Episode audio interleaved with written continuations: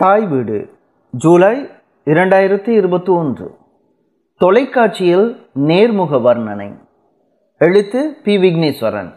குரல் V A K Harendran.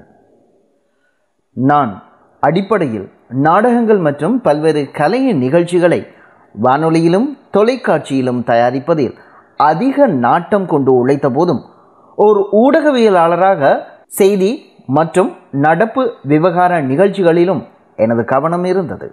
குறிப்பாக செய்தி வாசிப்பதில் மிகுந்த ஆர்வம் கொண்டு வானொலியிலும் பின்னர் தொலைக்காட்சியிலும் செய்தி வாசித்தமையினால் செய்தியை தொழில்முறை தரத்தில் வாசிக்க வேண்டும் என்பதற்காகவே உலக நடப்பு விவகாரங்களையும் மிக உன்னிப்பாக அவதானித்து வந்தேன். அப்படித்தான் நாம் பயிற்றப்பட்டோம். செய்தி வாசிப்பது எனது பிரதான தொழில் அல்ல என்றபோதும் அதன் மீது எனக்கு தீவிர ஈடுபாடு இருந்தது. நான் ஆர்வம் காட்டிய மற்றொரு துறை நேர்முக வர்ணனை செய்வது. நான் ஆயிரத்து தொள்ளாயிரத்து எழுபதாம் ஆண்டு முதல் வானொலியில் பல துறைகளில் பணியாற்றி வந்தாலும் நேர்முக வர்ணனை செய்யும் வாய்ப்பு ஆயிரத்து தொள்ளாயிரத்து எண்பத்தி ஓராம் ஆண்டுதான் கிடைத்தது. அதுவரை எனக்கு எனக்குள்ளேயே அதற்கான பயிற்சிகளை செய்து வந்தேன். நான் ஆயிரத்து தொள்ளாயிரத்து எழுபத்தி ஓராம் ஆண்டு முதன் முதலில் செய்த இலங்கையின் சுதந்திர தின நிகழ்வுகளின் நேர்முக வர்ணனை பற்றியும் அதற்காக நான் மேற்கொண்ட தயார்படுத்தல் முயற்சிகள் பற்றியும் எனது வானொலி அனுபவங்களை விவரிக்கும் போது மிக விரிவாக எழுதியிருந்தேன். ஆயிரத்து தொள்ளாயிரத்து எண்பத்தி இரண்டாம் ஆண்டு ரூபாயினி ஆரம்பமாகியதோடு தொலைக்காட்சியில் நேர்முக வர்ணனை செய்யும் புதிய துறை இலங்கையில் ஆரம்பமாகியது. இந்த புதிய துறையில் ஈடுபடும் வாய்ப்பு முதன் முதலாக இலங்கையில் கிடைக்கப்பெற்ற சிலரில் நானும் ஒருவன் என்பதில் எனக்கு மகிழ்ச்சி. ஆயிரத்தி தொள்ளாயிரத்து எண்பத்தி இரண்டாம் ஆண்டு பிப்ரவரி மாதம் பதினைந்தாம் திகதி ரூபவாகினி உத்தியோகபூர்வமாக ஆரம்பிக்கப்பட்டாலும் ஆயிரத்து தொள்ளாயிரத்து எண்பத்தி ஓராம் ஆண்டின் பிற்பகுதியில் இருந்தே அது படிப்படியாக இயங்க ஆரம்பித்து விட்டது என்று ஏற்கனவே குறிப்பிட்டிருந்தேன். இங்கிலாந்தின் முடிக்குரிய இளவரசர் சார்ல்ஸ் டயானா திருமண வைபவம் பண்டார்நாயக்க சர்வதேச மாநாட்டு மண்டபத்தில் நிகழ்ந்த பிரபல ஹிந்தி சினிமா பாடகியாக அப்போது பிரபலமாக திகழ்ந்த கவிதா கிருஷ்ணமூர்த்தி அவர்களின் நிகழ்ச்சியின் ஒளிப்பதிவு என்பன அடிக்கடி பரீட்சாத்து ஒளிபரப்பாக ரூபவாகினியில் ஒளிபரப்பப்பட்டதை அப்போது தொலைக்காட்சி சாதனத்தை வீட்டில் வைத்திருந்தவர்கள் மறந்திருக்க மாட்டார்கள்.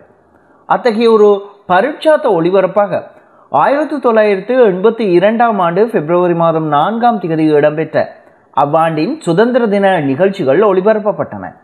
கொழும்பு காலிமுகத்திடலில் இடம்பெற்ற இந்த நிகழ்ச்சியில் நேர்முக வர்ணனை மும்மொழிகளிலும் இடம்பெற்றது. தமிழ் மொழியில் நான் வர்ணனை செய்தேன். சிங்கள ஆங்கில மொழிகளில் யார் செய்தார்கள் என்பது எனக்கு இப்போது ஞாபகத்தில் இல்லை. ஆங்கிலத்தில் ரவிநாத் ஆரியசிங்க செய்திருக்கலாம் என்று நினைக்கிறேன். ஆயிரத்தி தொள்ளாயிரத்து எண்பத்தி ஓராம் ஆண்டு சுதந்திர தின விழாவில் நேர்முக வர்ணனையை வானொலிக்கென தமிழில் செய்த அறிவிப்பாளர்களின் நானும் ஒருவன். அதுதான் எனது முதலாவது நேர்முக வர்ணனை நிகழ்ச்சி. அடுத்த ஆண்டு ஆயிரத்தி தொள்ளாயிரத்து எண்பத்தி இரண்டு சுதந்திர தின நேர்முக வர்ணனையை தொலைக்காட்சிக்கென செய்தேன். வானொலியில் நேர்முக வர்ணனை செய்வதற்கும் தொலைக்காட்சியில் செய்வதற்கும் மிகுந்த வேறுபாடுகள் உள்ளன. இரண்டுக்குமான தயார்படுத்தல் ஒன்றுதான் என்றாலும் வானொலியில் வர்ணனை செய்பவர் அங்கு நடப்பவற்றை நேரில் பார்க்க முடியாத நேயர்களின் மனக்கண்களில் அங்கு இடம்பெறும் நிகழ்ச்சிகள் காட்சிகளாக தெரியும்படி வர்ணனை செய்ய வேண்டும். அத்துடன் அங்கு நடைபெறும் நிகழ்வுகளின் முழு விவரங்களையும் மிகச்சரியாக சொல்வதோடு நிகழ்வு நடைபெறும் இடம் சுற்றாடல் மற்றும் புறக்காட்சிகளை தத்துரூபமாக வர்ணிப்பதும் நேர்முக வர்ணனையாளரின் பணி. இதனால் வானொலி நேர்முக வர்ணனையாளர் அதிகமாக பேச வேண்டியிருக்கும். ஆனால் தொலைக்காட்சியில் பார்வையாளர்கள் அங்கு நடப்பவற்றை பார்த்து கொண்டிருப்பார்கள். நேர்கள் பார்க்கும் காட்சிகளுக்கு வேண்டிய மேலதிக தகவல்களை தருவதே தொலைக்காட்சி நேர்முக வர்ணனையாளரின் பணி. உதாரணத்திற்கு பிரமுகர்கள் மேடையில் அமர்ந்திருக்கிறார்கள் என்று வைத்துக்கொள்வோம் வானொலி நேர்முக வர்ணனையாளர் அங்கு மேடை எங்கு அமைக்கப்பட்டிருக்கிறது? அதன் நீள அகலம் என்ன? எவ்வாறு அமைக்கப்பட்டிருக்கிறது? அதில் எத்தனை பேர் இருக்கிறார்கள்? இடமிருந்து வளமாக யார் யாரெல்லாம் அமர்ந்திருக்கிறார்கள் என்று மிக விவரமாக விவரிக்க வேண்டியிருக்கும். ஆனால் தொலைக்காட்சியில் நேர்முக வர்ணனை செய்பவர் அவ்வளவு விளக்கமாக பேச வேண்டியது இல்லை. நேயர்கள் எல்லாவற்றையுமே பார்த்து கொண்டிருக்கிறார்கள். அவர்களுக்கு வேண்டிய தகவல் யார் யாரெல்லாம் அமர்ந்திருக்கிறார்கள் என்பது மட்டுமே. நன்கு விவரம் தெரிந்த நேயர்களுக்கு யாரெல்லாம் அமர்ந்திருக்கிறார்கள் என்ற விவரம் கூட தெரிந்திருக்கலாம். ஆனால் தெரியாதவர்களுக்கு யார் யார் என்ற விவரத்தை வர்ணனையாளர் சொன்னால் போதுமானது. மேலும் தொலைக்காட்சியில் ஒரு அனுபவம் வாய்ந்த திறமைமிக்க தயாரிப்பாளர் இருந்தால் மேடையை தூர காட்சியில் காட்டிவிட்டு வர்ணனையாளர் ஒவ்வொருவராக அறிமுகப்படுத்த தொடங்கியதும் ஒவ்வொருவரையும் க்ளோஸ் அப்பில் காட்டும்படி திட்டமிட்டு கேமராவை நகர்த்துவார்.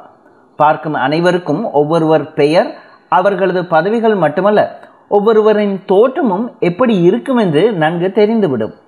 ஆனால் வானொலி நேர்முக வர்ணனையை கேட்பவர்களுக்கு அந்த சந்தர்ப்பம் கிடைக்காது. வானொலி வர்ணனையாளர்களுக்கு மிகுந்த சுதந்திரம் உண்டு. அவர் நேரடியாக நிகழ்ச்சி நடைபெறும் இடத்தில் நின்று சகலவற்றையும் பார்த்து முக்கியமான நிகழ்வுகளை தவற விடாது நேயர்களுக்கு தெரியப்படுத்திவிட்டு மிகுதி நேரங்களில்தான் காணும் காட்சிகளையும் தனது அபிப்பிராயங்களையும் விவரிக்கலாம். ஆனால் தொலைக்காட்சியில் வர்ணனை செய்பவர்கள் அப்படி சுதந்திரமாக பேச முடியாது.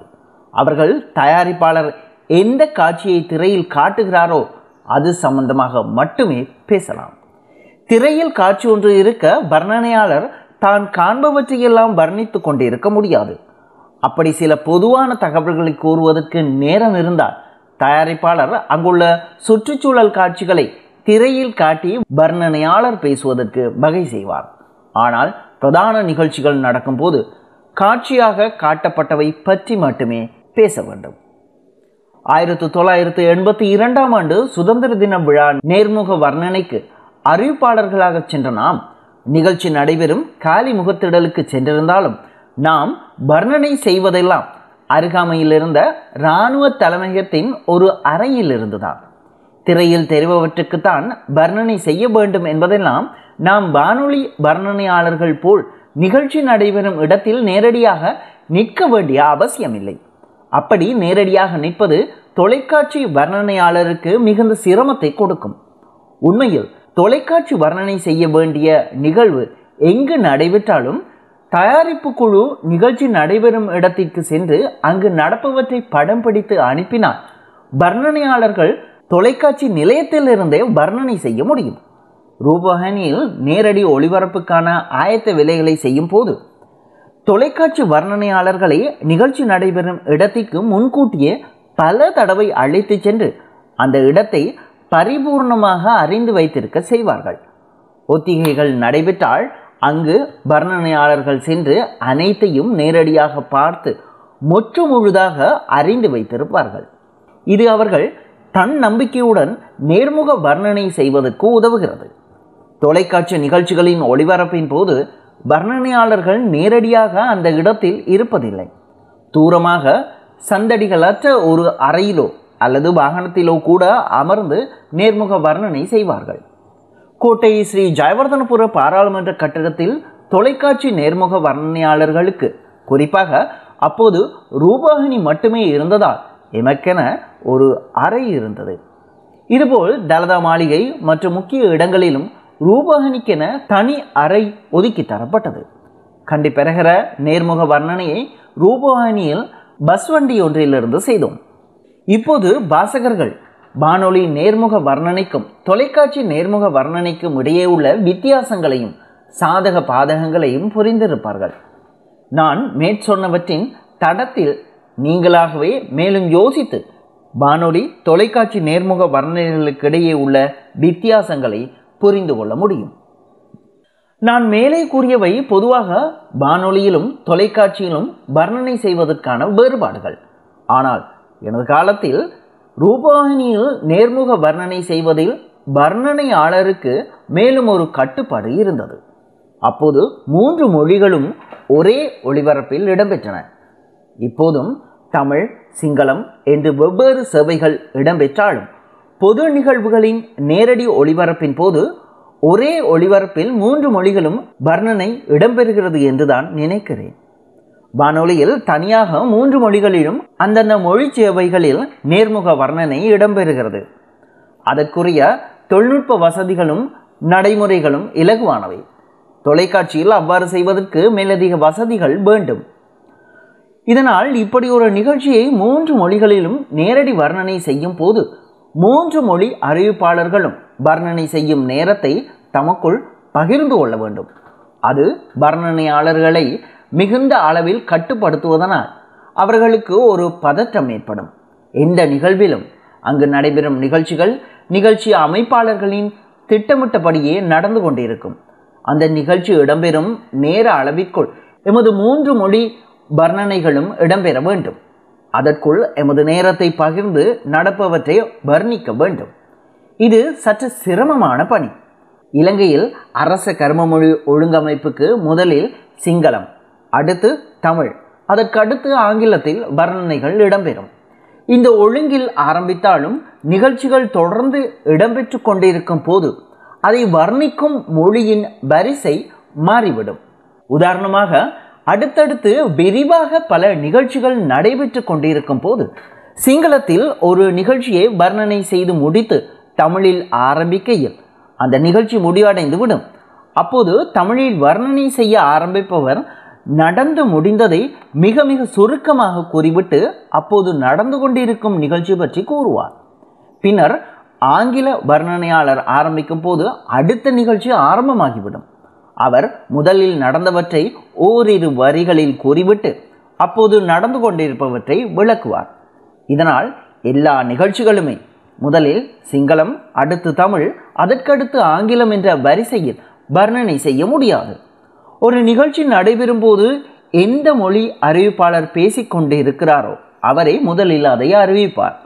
இப்படி எமக்குள் நேரத்தை பங்கு போட்டு விரைவாக வர்ணனை செய்வது இலகுவானது அல்ல. சமயோசித புத்தியும் மிக குறைந்த வார்த்தைகளில் விரைவாக நடப்பவற்றை வர்ணிக்கும் ஆற்றலும் நேர்முக வர்ணனையாளருக்கு இருக்க வேண்டும். அதற்கு அங்கு நடப்பவை என்ன? அதில் பங்கு பெற்றுபவர்கள் யார்? அந்த நிகழ்ச்சியின் முக்கியத்துவம் என்ன என்பவற்றை மிக துல்லியமாக அறிந்து வைத்திருப்பதோடு உரிய நேரத்தில் மிக விரைவாக சரியான சொற்களை பயன்படுத்தும் ஆற்றலையும் கொண்டிருக்க வேண்டும். மிக பொருத்தமான சொற்களுக்காக யோசிப்பது மிகுந்த ஆறுதலாக நீட்டி முழக்கி பேசுவது போன்றவை இத்தகைய மும்மொழிகளில் நடைபெறும் நேர்முக வர்ணனைகளுக்கு இடையூறு விளைவிக்கும். சுருங்க சொல்லி விளங்க வைப்பது என்பதை புரிந்து கொண்டவர்களாகவும் அதற்கான திறமையுள்ளவர்களாகவும் தொலைக்காட்சி வர்ணனையாளர்கள் இருக்க வேண்டும். நாம் முதல் முதலில் ஆயிரத்து தொள்ளாயிரத்து எண்பத்தி இரண்டாம் ஆண்டு சுதந்திர தின கொண்டாட்டத்தை நேர்முக வர்ணனை செய்தபோது மிகுந்த சிரமப்பட்டோம். அடுத்த ஆண்டு சுதந்திர தின கொண்டாட்டம் எமக்கு சற்றே இலகுவானதாக இருந்தது. ரூபஹானியின் ஆரம்ப காலத்தில் இத்தகைய வெளிக்கள நேரடி ஒளிபரப்புகளுக்கு அப்போது ரூபஹானியின் செயற்பாட்டு பிரிவிற்கு இயக்குநராக இருந்த சனத் லியனகே அவர்கள்தான் தயாரிப்பாளராகவும் இயக்குநராகவும் பணியாற்றுவார். அவர் கேமரா வரிகளை அரங்கம் ஒப்பனை ஆகிய பிரிவுகளுக்கு பொறுப்பாக இருந்தார். அரசு திரைப்பட பிரிவின் மூத்த படப்பிடிப்பாளராக இருந்த அவர் ரூபாயினி ஆரம்பிக்கப்பட்ட போது டிரெக்டர் ஆபரேஷனாக நியமிக்கப்பட்டார். அரச திரைப்பட பிரிவிலிருந்து ரூபோஹானிக்கு வந்த மற்றொரு படப்பிடிப்பாளர் விமல் பெரேரா. ரூபகணி படப்பிடிப்பு பிரிவின் தலைவராக பணியாற்றிய விமால் பெரேரா அவர்கள் சனத் லியனகே அவர்களுக்கு மிகுந்த அனுசரணையாக விளங்கினார். சனத் லியனகே அவர்கள் இத்தகைய வெளிக்கல நேரடி ஒளிபரப்புகளை நன்கு திட்டமிட்டு எல்லோருடைய பூரண ஆதரவையும் பெற்று வெற்றிகரமாக நிறைவேற்றுவதில் தனித்திறமை உள்ளவர். அவர் இப்படியான நேரடி ஒளிபரப்புகளை சிறப்பாக செய்வதற்கான காரணம் அவரின் நுட்பமான திட்டமிடல் தான் என்று சொல்வேன். இத்தகைய நிகழ்ச்சிகளுக்கு முன் அதில் பங்கு பெற்றுபவர்கள் அனைவருக்குமான பல கூட்டங்களை கூட்டி அதில் மிக விரிவாக அனைத்தையும் விவரித்து விவாதிப்பார். நிகழ்ச்சி நடைபெறும் இடத்திற்கு அதில் பங்கு பெற்றும் அனைவரையும் அழைத்து சென்று அங்கு எப்படி நிகழ்ச்சிகள் இடம்பெறும் என்பதோடு எங்கு கேமரா வைப்பது போன்ற திட்டங்களையும் விவரிப்பார். சுதந்திர தின விழாவுக்கான ஒத்திகை மிக துல்லியமாக இறுதி நிகழ்ச்சி போன்றே நடைபெறும். அங்கு வர்ணனையாளர்களை அழைத்து சென்று அவற்றை நேரடியாக பார்க்க செய்வார்.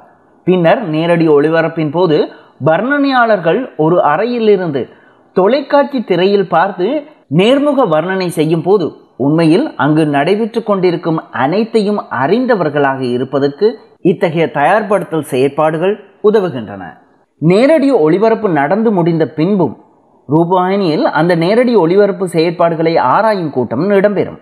அதில் சாதக பாதக விடயங்கள் கலந்துரையாடப்பட்டு அவை விரிவாக பதிவு செய்யப்பட்டு அந்த பதிவின் பிரதிகள் அனைவருக்கும் வழங்கப்படும். இப்படியாக ரூபாயினியின் ஆரம்ப காலத்தில் ஒளிபரப்பு செயற்பாடுகள் மிகுந்த தொழில் நேர்த்தியுடன் மேற்கொள்ளப்பட்டன. அப்படியான தொழில் நேர்த்தியை கடைபிடித்தவர்களில் சரத் லியனகே மிகவும் முக்கியமானவர். வெளிக்கள ஒளிபரப்புகளின் போது குறிப்பாக அணி வகுப்புகள் நடைபெறும் சுதந்திர தினம் போன்ற நிகழ்ச்சிகளில் கேமராக்களை வைக்கும் இடங்கள் மிக முக்கியமானவை. திட்டமிடாமல் கேமராவை வைக்க முடியாது. அப்படி கேமராவை வைத்தால் அணிவகுப்புகள் செல்லும் திசைகளில் குழப்பம் ஏற்பட்டு பார்வையாளர்களுக்கும் குழப்பத்தை ஏற்படுத்திவிடும். இது பற்றி நாடக படப்பிடிப்பு பற்றி விளக்கும் போது மிக விரிவாக விவரிக்கிறேன். விளையாட்டு போட்டிகளையோ அணிவகுப்புகளையோ படமாக்கும் போது கிராசிங் த லைன் என்ற விதி மிகவும் கண்டிப்பாக பின்பற்றப்படுகிறது. மேலும் அணிவகுப்புகளை காட்டும் போது ஒரு குறித்த இடத்தை கடக்கும் போது அந்த இடத்தை பிரதானமாக காட்டிக் கொண்டிருந்தால்தான் வர்ணனையாளர் வைத்திருக்கும் விவர பட்டியலில் உள்ளபடி அப்போது திரையில் தெரிந்து கொண்டிருக்கும் அணிவற்றிய விவரங்களை சரியாக சொல்ல முடியும். நினைத்தபடியெல்லாம் அணிவகுப்பை காட்டிக் கொண்டிருந்தால் வர்ணிப்பவர் எதுவுமே செய்ய முடியாது தடுமாற வேண்டி இருக்கும் இந்த விடயங்களிலெல்லாம் சராத் லியனகே அவர்கள் மிக கவனமாக இருப்பார். சராத் லியனகே அவர்களுடன் பல நேர்முகை வர்ணனை நிகழ்ச்சிகளில் பங்கு பற்றியதனால் மிகுந்த அனுபவத்தை பெற்றுக்கொண்டேன் அடுத்த வருடம் ஆயிரத்தி தொள்ளாயிரத்து எண்பத்தி மூன்றாம் ஆண்டு சுதந்திர தின அணிவகுப்பு கட்டுக்குறுந்த கார் ஓட்ட போட்டி நடைபெறும் மைதானத்தில் நடைபெற்றது. அந்த நேரடி ஒளிபரப்பின் போது நாம் அனைவருமே அனுபவம் பெற்றவர்களாக எமது பணிகளை செய்யக்கூடியதாக இருந்தது. நான் ரூபாயினியில் பணியாற்றிய ஆயிரத்து தொள்ளாயிரத்து எண்பதுகளில் இலங்கையின் பல முக்கிய நிகழ்வுகளின் நேர்முக வர்ணனையாளராக பணியாற்றியுள்ளேன். வருடா வருடம் நடைபெறும் சுதந்திர தின விழாவும் பாராளுமன்ற திறப்பு விழாவும் வழமையான நிகழ்ச்சிகளாகி அவை மிக இயல்பாகி போயின. நான் செய்த நேர்முக வர்ணனைகளில் மிகவும் குறிப்பிட்டு சொல்லக்கூடிய சில நிகழ்ச்சிகள் இருக்கின்றன. அவற்றில் மிக முக்கியமானது மறைந்த இந்திய பிரதமர் ராஜீவ்காந்தி அவர்களது இறுதி கிரியைகளின் நேரடி ஒளிபரப்பு. ஆயிரத்து தொள்ளாயிரத்து எண்பத்து நான்காம் ஆண்டு அக்டோபர் மாதம் முப்பத்து ஓராம் தேதி காலை இந்திரா காந்தி அவர்கள் அவரது மெய் பாதுகாவலர்களால் சுடப்பட்டு இறந்த செய்தி முழு உலகையும் அதிர்ச்சியில் ஆழ்த்தியது. இலங்கையில் அனைத்து மக்களும் மிகுந்த கவலை அடைந்தார்கள். குறிப்பாக இலங்கை தமிழர்கள் இந்திரா காந்தி அவர்களின் திடீர் மறைவை பேரிழப்பாக கருதினார்கள். ஆயிரத்தி தொள்ளாயிரத்து எண்பத்தி நான்காம் ஆண்டு நவம்பர் மாதம் மூன்றாம் திகதி அவரது இறுதி கிரியைகள் இடம்பெற்றன. அந்த நிகழ்வுகளை ரூபாயினி நேரடியாக ஒளிபரப்பியது. தொலைக்காட்சியில் நேர்முக வர்ணனை செய்வதற்கு வர்ணனையாளர்கள் நிகழ்ச்சி நடைபெறும் இடத்தில் இருந்தாலும் அவர்கள் ஒரு தனிப்பட்ட இடத்திலிருந்து படப்பிடிப்பு குழுவினரால் படம் பிடிக்கப்பட்டு நெறியாளரால் தொகுக்கப்பட்டு ஒளிபரப்பாகும் இறுதி வடிவை திரையில் பார்த்தபடியே வர்ணனை செய்வார்கள் என்று கூறியிருந்தேன். அதே போலவே அன்று பல ஆயிரம் மைல்களுக்கு அப்பால் டில்லியில் நடைபெற்ற இறுதி நிகழ்வை கொழும்பில் ரூபவாகினி கலையகத்தில் இருந்து கொண்டு வர்ணனை செய்தோம். தூர்தர்ஷனிலிருந்து புறப்பட்ட ஒளிபரப்பில் வர்ணனை ஹிந்தியிலும் ஆங்கிலத்திலும் செய்யப்பட்டது. அந்த ஒளிபரப்பு ரூபவாகினியின் இரண்டாம் இலக்க கலையகத்தில் பெறப்பட்டு அங்கு திரையில் தெரிந்த காட்சிகளுக்கு சிங்களத்திலும் தமிழிலும் வர்ணனை செய்தோம். சிங்களத்தில் இலங்கை ஒளிபரப்பு கூட்டுத்தாபன ஹிந்தி அறிவிப்பாளர் விமல தர்மவும் தமிழில் நானும் நேர்முக வர்ணனைகளை செய்தோம். விமல தர்மா ஒரு சிங்களவர். அவர் ஹிந்தி கற்று ஒளிபரப்பு கூட்டுத்தாபனத்தின் ஆசிரியர் சேவையில் பகுதி நேர ஹிந்தி அறிவிப்பாளராக பணியாற்றி கொண்டிருந்தார். நாம் இருவருமே ஹெட்ஃபோன் அணிந்திருந்தோம். கலையகத்தில் இருந்த ஒலிபெருக்கிகள் எதிலுமே அந்த நிகழ்ச்சியின் ஒலியை கேட்க முடியாது. விமல தர்மாவும் நானும் மட்டுமே ஹெட்ஃபோன் மூலம் அந்த ஒலியை கேட்க முடியும். விமல தர்மா ஹிந்தி வர்ணனையை கேட்டு சிங்களத்தில் மொழிபெயர்த்து ஆங்கில வர்ணனை இடம்பெறும் போது அதை விவரித்தார். நான் ஆங்கில வர்ணனை கேட்டு தமிழில் மொழிபெயர்த்து ஹிந்தி வர்ணனை இடம்பெறும்போது விவரித்தேன். நான் தமிழில் வர்ணனை செய்யும் போது விமலதர்மா எதுவும் பேசாது ஹிந்தியை கேட்டு மனதிற்குள் மொழிபெயர்த்து தேவையான குறிப்பெடுத்து ஆயத்தமாவார். அதையே நான் ஆங்கிலத்தில் வர்ணனை இடம்பெறும் பொழுது செய்தேன். தொலைக்காட்சியில் அளவுக்கு அதிகமான வார்த்தைகளோ உணர்ச்சி வழிபாடுகளோ இல்லாமல் நடப்பவற்றை மட்டுமே விவரிக்க வேண்டும் என்று ஊடக பயிற்சி அளிக்கும் சிலர் வலியுறுத்துவார்கள். இதை மேட்டர் ஆஃப் ஃபேக்ட் அப்ரோச் என்று ஆங்கிலத்தில் சொல்வார்கள். அவ்வாறே அன்று அந்த நேரடி ஒளிபரப்பு சுமூகமாக நடைபெற்றது. அதில் பங்கு பற்றிய வெளிநாட்டு பிரமுகர்களின் பட்டியல் மற்றும் அந்த கிரிகளில் நடத்திய குறு முதல் சகல விவரங்களையும் கொண்ட ஆவணங்களை ரூபாயினி இந்திய தூதரகத்திலிருந்து பெற்று எமக்கு தந்தது. அதை வைத்துக்கொண்டு தகுந்த இடங்களில் அவற்றை குறிப்பிட்டு எமது நேர்முக வர்ணனையை செய்தோம். புதுடில்லியில் மகாத்மா காந்தி அவர்களின் நினைவிடமாகிய ராஜ்காட்டிற்கு அண்மையாக சக்திஸ்தால் என்ற இடத்தில் இந்திரா காந்தி அவர்களின் இறுதி கிரியைகள் இடம்பெற்றன. அவரது மூத்த மகனான ராஜீவ்காந்தி அவர்கள் இறுதி கிரியைகளை செய்து சீதைக்கு தீ மூட்டினார் இந்த நேரடி ஒளிபரப்பை தொலைக்காட்சியில் பார்த்தவர்கள் பின்பு என்னை காணும்போது நீங்கள் டெல்லிக்கு போயிருந்தீர்களா? என்று கேட்டார்கள். இந்த ஒளிபரப்பு எனது ஒளி ஒளிபரப்பு வாழ்க்கையில் என் மனதில் ஆழமாக பதிந்திருக்கும் ஒரு நிகழ்வு. இதைப்போல் ஆயிரத்தி தொள்ளாயிரத்து அறுபத்தி ஒன்பதாம் ஆண்டு நீல் ஆம்ஸ்டாங் அப்போலோ விண்கலத்தில் சென்று சந்திரனில் கால் பதித்த போது வாய்ஸ் ஆஃப் அமெரிக்காவின் நேரடி ஒளிபரப்பை கேட்ட வண்ணம் அதை தமிழில் மொழிபெயர்த்து நேர்முக வர்ணனையாக இலங்கை வானொலியில் ஒலிபரப்பினார்கள் இது மக்களிடையே மிகுந்த வரவேற்பை பெற்றது. அதில் பிரதான வர்ணனையாளராக பணியாற்றிய அறிவிப்பாளர் சுந்தரலிங்கம் அவர்கள் அப்போலோ சுந்தா என்று பெயர் பெற்றார். ஆனால் இந்திரா காந்தியின் இறுதி நிகழ்வு நேரடி ஒளிபரப்பை மக்கள் அவ்வளவாக அறிந்திருக்கவில்லை. ஏனெனில் முன்பு வீடுகளில் வானொலி பரவலாக இருந்தது போல் இலங்கை மக்கள் அனைவரது வீடுகளிலும் தொலைக்காட்சி பெட்டிகள் இருக்கவில்லை.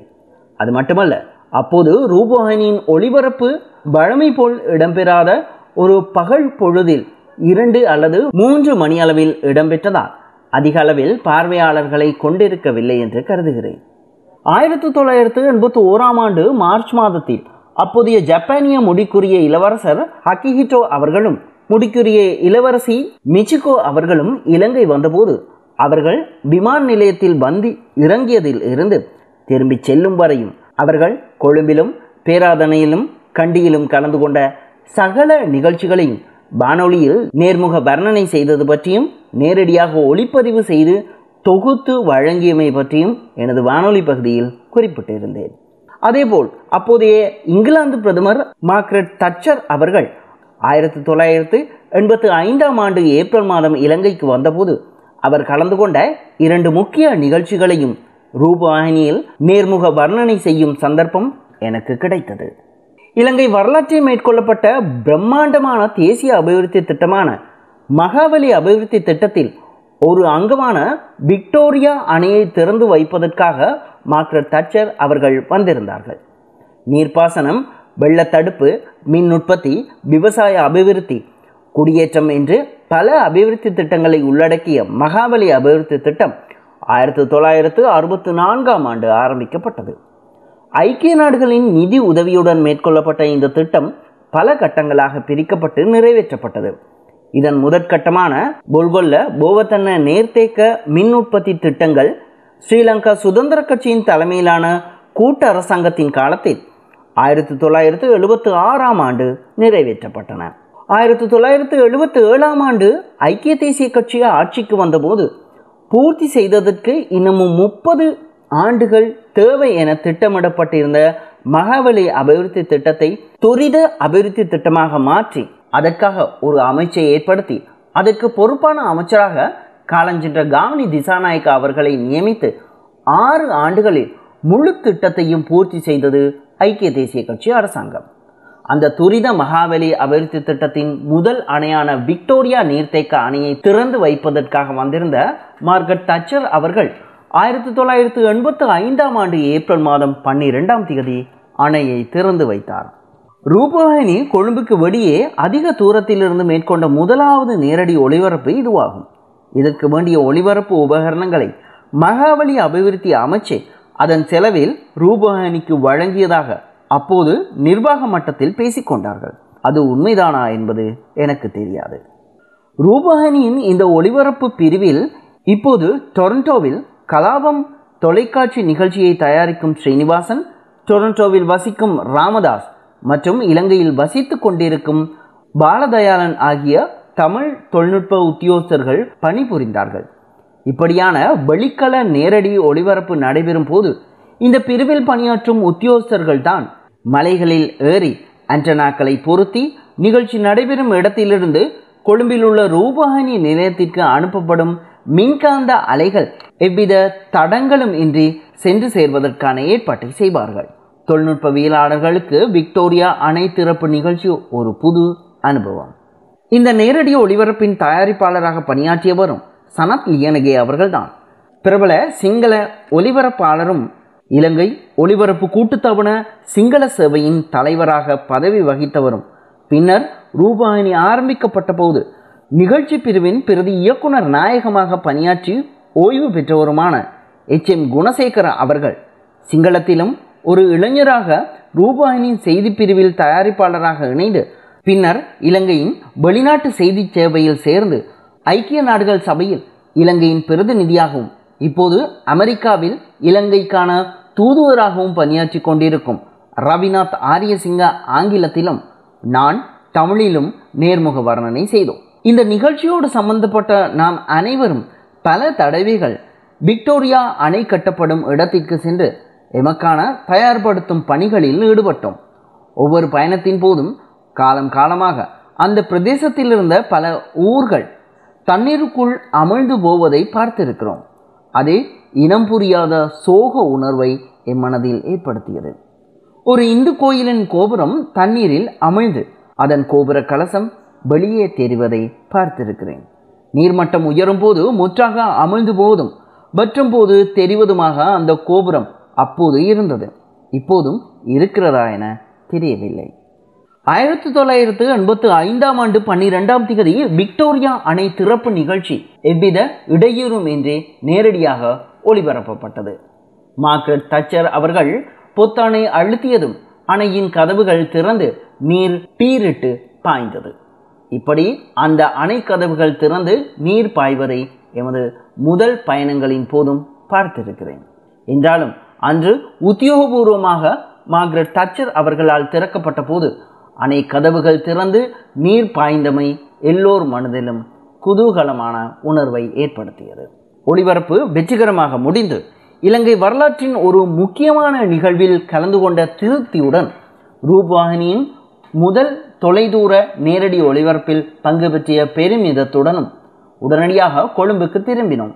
ஏனெனில் அடுத்த நாள் ஆயிரத்தி தொள்ளாயிரத்து எண்பத்து ஐந்தாம் ஆண்டு ஏப்ரல் மாதம் பதிமூன்றாம் தேதி இலங்கை பாராளுமன்றத்தில் மார்க்ரெட் தாச்சர் அவர்கள் உரையாற்ற இருந்தார். அந்த நிகழ்விலும் நான் தமிழில் நேர்முக வர்ணனையாளராக கலந்து கொண்டேன். அதில் வர்ணனையாளர்கள் அதிகம் பேச வேண்டி இருக்கவில்லை. மார்க்ரெட் தட்சர் அவர்கள் மோட்டார் பவனியில் பாராளுமன்றத்திற்கு வருவது மற்றும் வாசலில் அவருக்கு நடைபெறும் வரவேற்பு முதலியவற்றை வர்ணனை செய்வதும் பின்னர் அவர் பாராளுமன்றத்தில் பேசி முடித்ததும் ஒளிபரப்பை முடித்து வைப்பதுமே எமது பணி. விக்டோரியா அணையை அடுத்து துரித மகாபலி திட்டத்தின் கீழ் மாதுரோயா ரன்தெனியகல ரன்தம்பே திட்டங்கள் என்பன நான் ரூபானியில் பணியாற்றிய காலத்தில் திறந்து வைக்கப்பட்டன. இதில் ரந்தனியகல திட்ட பூர்த்தி விழாவை ரூபானி நேரடியாக ஒளிபரப்பியது. அதில் நான் தமிழ் நேர்முக வர்ணனையாளராக கலந்து கொண்டேன். அந்த ஒளிபரப்பை நெறிப்படுத்தியவரும் சனத் லியனகே அவர்கள். காலஞ்சென்ற ஜனாதிபதி ரணசிங்க பிரேமதாச அவர்கள் இலங்கை மக்களின் அபிமானம் பெற்ற தலைவராக விளங்கியவர். எந்த பணியை எடுத்துக்கொண்டாலும் மிக தீவிரமாக அதில் ஈடுபடும் இயல்பு அவரை அரசியலில் நாட்டின் அதி உயர் பதவிக்கான ஜனாதிபதி பதவி வரை உயர்த்தியது. அவர் பிரதமராக இருந்த காலத்தில் கம் உதாவை என்ற பெயரில் நாடு முழுவதும் பல வீடமைப்பு திட்டங்களை உருவாக்கினார். வீடற்ற ஏழை மக்களுக்கு வீடு வழங்கும் இத்திட்டம் மக்களிடையே மிகுந்த வரவேற்பை பெற்றது. நாட்டில் ஒவ்வொரு பிரதேசத்திலும் திட்டம் நிறைவடையும் நிகழ்ச்சி மிக பிரம்மாண்டமாக நடைபெறும். நாட்டின் பின்தங்கிய பகுதிகளில் நடைபெறும் இந்த பிரம்மாண்டமான கம்முதாவ விழாக்கள் அப்போதைய மக்களுக்கு ஒரு கொண்டாட்ட மனநிலையை உருவாக்கியது. மிக பிரம்மாண்டமான கண்காட்சி நிகழ்ச்சியாக அது நடைபெறும். கண்காட்சி நடைபெறும் மைதானத்தில் மிகப்பெரிய மேடை அமைக்கப்பட்டிருக்கும். அதை சுற்றியுள்ள பகுதி முழுவதும் அரசாங்க மற்றும் தனியார் நிறுவனங்களின் காட்சி சாலைகள் அமைந்திருக்கும். ரூபவாகினியும் இலங்கை ஒளிபரப்பு கூட்டுத்தாபனமும் அங்கு கலையங்கள் அமைத்து ஒளி ஒளிபரப்புகளை மேற்கொண்டன. இது பெருமளவு கிராமிய மக்களை கவர்ந்தது. கம்முதாவ விழாவின் ஆயத்த வேலைகள் முழுவதையும் பிரேமதாசா அவர்களே அடிக்கடி நேரில் சென்று மேற்பார்வை செய்வார். விழா நடைபெறும் திடல் மிக பிரம்மாண்டமான அழகிய நகரம் போல் காட்சியளிக்கும் இலங்கையின் பிரபலமான இடங்களின் மாதிரி வடிவங்கள் அசல் போன்று அதே அளவில் நிர்மாணிக்கப்பட்டிருக்கும். இவையெல்லாம் அந்த பிரதேச மக்களை மகிழ்ச்சி கடலில் ஆழ்த்தின. லட்சக்கணக்கில் மக்கள் கூடும் அந்த இடத்தில் ஒரு சிறு குப்பை கூட நிலத்தில் காண முடியாது. அவ்வளவு நேர்த்தியாக பிரேமதாஸ் அவர்களின் நேரடி மேற்பார்வையில் நிர்வகிக்கப்பட்டது கம்முதாவ அனைத்து கமுதாவ விழாக்களையும் நேரடியாக ஒளிபரப்பாவிட்டாலும் சில பிரம்மாண்டமான கமுதா விழாக்களில் ரூபவாகினி முக்கிய பங்கு வகித்தது. குறிப்பாக கதிர்காமத்திற்கு அருகாமையில் நடைபெற்ற கமுதா விழாவிலும் தம்புள்ளையில் நடைபெற்ற விழாவிலும் மிகவும் அழகான கலையகங்களை ரூபவாகினி நிறுவியது. ரூபவாகினியிலிருந்து ஒரு பெரும் தயாரிப்பு படையே அங்கு சென்று அந்த விழா நடைபெறும் பத்து நாட்களும் தங்கியிருந்து பணிபுரியும். நான் ஆரம்ப முடிவு நாட்களில் நேர்முக வர்ணனை செய்வதற்கும் அங்குள்ள கலையகத்திலிருந்து அறிவிப்பு செய்வதற்கும் செல்வேன்.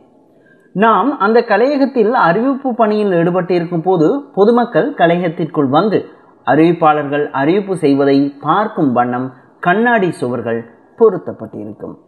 நான் விழா நடக்கும் நாட்கள் முழுவதும் அங்கு நிற்பதில்லை. ரூபவாகினியில் பணிகள் இருப்பதால் ஆரம்ப முடிவு நாட்களுக்கு மட்டுமே செல்வேன். சில இடை நாட்களில் பி. என். மதியழகனும் அங்கு சென்று ரூபாயினி கலையகத்தில் அறிவிப்பு செய்திருக்கிறார் என்று நினைக்கிறேன். அநேகமாக முடிவு நாள் நிகழ்ச்சியை மேடையில் தமிழில் தொகுத்து வழங்க பி. எச். அப்துல் ஹமீத் வருவார். தம்புளையில் நடந்த கமுதாவ விழா மிக மகிழ்ச்சிகரமானது. தம்புளை ஒரு நகர் சார்ந்த பிரதேசம் அல்ல அங்கு பலர் தங்கும் அளவுக்கு ஹோட்டல் வசதிகள் கிடையாது. இறுதி நாள் மேடை நிகழ்ச்சிகளை தொகுத்து வழங்க தம்புள்ளைக்கு வந்திருந்த பி எச் அப்துல் ஹமீத் ரூபாயினி கலையகத்தில் பணியாற்றவும் நேர்முக வர்ணனை செய்யவும் வந்திருந்த காலஞ்சென்ற ஆங்கில அறிவிப்பாளர் ரவி ஜான் மற்றும் நான் எல்லோரும் கம்முதாவில் கட்டப்பட்டிருந்த ஒரு வீட்டில் தங்க வைக்கப்பட்டிருந்தோம். காலை எழுந்து அங்கு ஓடிக்கொண்டிருந்த ஒரு அழகான ஆற்றில் சென்று குளித்ததெல்லாம் இனிமையான நினைவுகள். ஆயிரத்தி தொள்ளாயிரத்து எண்பத்தி எட்டாம் ஆண்டு ரணசிங்க பிரேமதாச அவர்கள் ஜனாதிபதி தேர்தலில் வெற்றி பெற்ற பின்னர் ஆயிரத்தி தொள்ளாயிரத்து எண்பத்தி ஒன்பதாம் ஆண்டு ஜனவரி மாதம் இரண்டாம் தேதி கண்டி தலதா மாளிகை எக்கோண மண்டபத்தில் இடம்பெற்ற அவரது சத்திய பிரமாண நிகழ்வை ரூபாயினி நேரடியாக ஒளிபரப்பியது. அங்கு நேர்முக வர்ணனையாளராக தமிழுக்கு நானும் சிங்களத்திற்கு பிரேமகீர்த்தி டி அல்விசும் ஆங்கிலத்திற்கு பப் ஹர்வியும் சென்றிருந்தோம். ரூபவாகினியிலிருந்து சென்றிருந்த அனைவருமே தலதா மாளிகைக்கு எதிராக அமைந்திருக்கும் கண்டியின் மிக பழமை வாய்ந்த குயின்ஸ் ஹோட்டலில் தங்கியிருந்தோம். பிரேமகீர்த்தி டி அல்விஸுக்கும் எனக்கும் ஒரு அறை தரப்பட்டது. அவர் அதிகாலையில் எழுந்து தியானம் யோகாசனம் முதலியவற்றை செய்வதை நான் பார்த்து வியப்படைந்தேன். நான் கண்டியில் நேர்முக வர்ணனை செய்த இலங்கையின் மற்றொரு முக்கிய நிகழ்ச்சி எசல பெரஹர அது ஆயிரத்தி தொள்ளாயிரத்து எண்பத்து எட்டாம் ஆண்டா அல்லது ஆயிரத்தி தொள்ளாயிரத்து எண்பத்து ஒன்பதாம் ஆண்டா என்று நினைவில் இல்லை. இலங்கையின் மிக பிரசித்தி பெற்ற இந்த வருடாந்த நிகழ்வை நேர்முக வர்ணனை செய்தமையை என் ஊடக வாழ்வில் இடம்பெற்ற முக்கிய சம்பவங்களில் ஒன்றாக கருதுகிறேன். நான் அதுவரை அந்த விழாவை நேரில் பார்த்ததில்லை. உத்தியோகபூர்வமாக பணிக்கு சென்று அதை மிக அண்மையில் இருந்து பார்க்கும் வாய்ப்பு கிடைத்தது. ரூபவாகினியின் வெளிக்கள தயாரிப்பு பஸ் வண்டியில் தயாரிக்கப்பட்ட நிகழ்ச்சி ஊர்வலத்திற்கு மிக அருகில் நிறுத்தி வைக்கப்பட்டிருந்த ரூபாயினின் சிறிய பயணிகள் பஸ்ஸில் வைக்கப்பட்டிருந்த தொலைக்காட்சி திரைக்கு அனுப்பப்பட அதில் பார்த்து வர்ணனை செய்தோம். மிக பிரபலமான வானொலி அறிவிப்பாளர் சிறில் ராஜபக்ச அவர்களும் ரவி ஜோனும் நானும் முறையே சிங்கள ஆங்கில தமிழ் மொழிகளில் வர்ணனை செய்தோம். ஊர்வலத்தில் நடைபெறுவதை எமக்கு விளக்கி கூறுவதற்கு ஒரு பௌத்த பிக்குவும் துணையாக இருந்தார். நேர்முக வர்ணனை செய்வதற்கு மிகுந்த அளவில் எம்மை தயார்படுத்தி கொள்ள வேண்டும். ஒவ்வொரு நிகழ்ச்சியும் ஒரு பரீட்சை போன்றது. நாம் பலவற்றை அறிந்து தயார் நிலையில் இருந்தாலும் எமக்கு தெரிந்தவை எல்லாவற்றையுமே ஒரு நேர்முக வர்ணனையில் சொல்லிவிட முடியாது. அதற்கான சந்தர்ப்பம் இருக்காது. இருந்தாலும் நாம் எம்மை பூரணமாக தயார்படுத்தி கொள்ள வேண்டும். மிகுந்த மன தைரியத்துடன் நேர்முக வர்ணனையை செய்வதற்கு அந்த தயார்படுத்தல் உதவுகிறது. ஊடகத்துறையில் நீண்ட காலம் பணிபுரியும் ஒருவர் தான் செய்யும் நிகழ்ச்சிகளுக்காக தன்னை தயார்படுத்துவதற்கு கற்றுக்கொள்ளும் போது பெரும் அறிவுரை அவரை முழுமைப்படுத்துகிறது.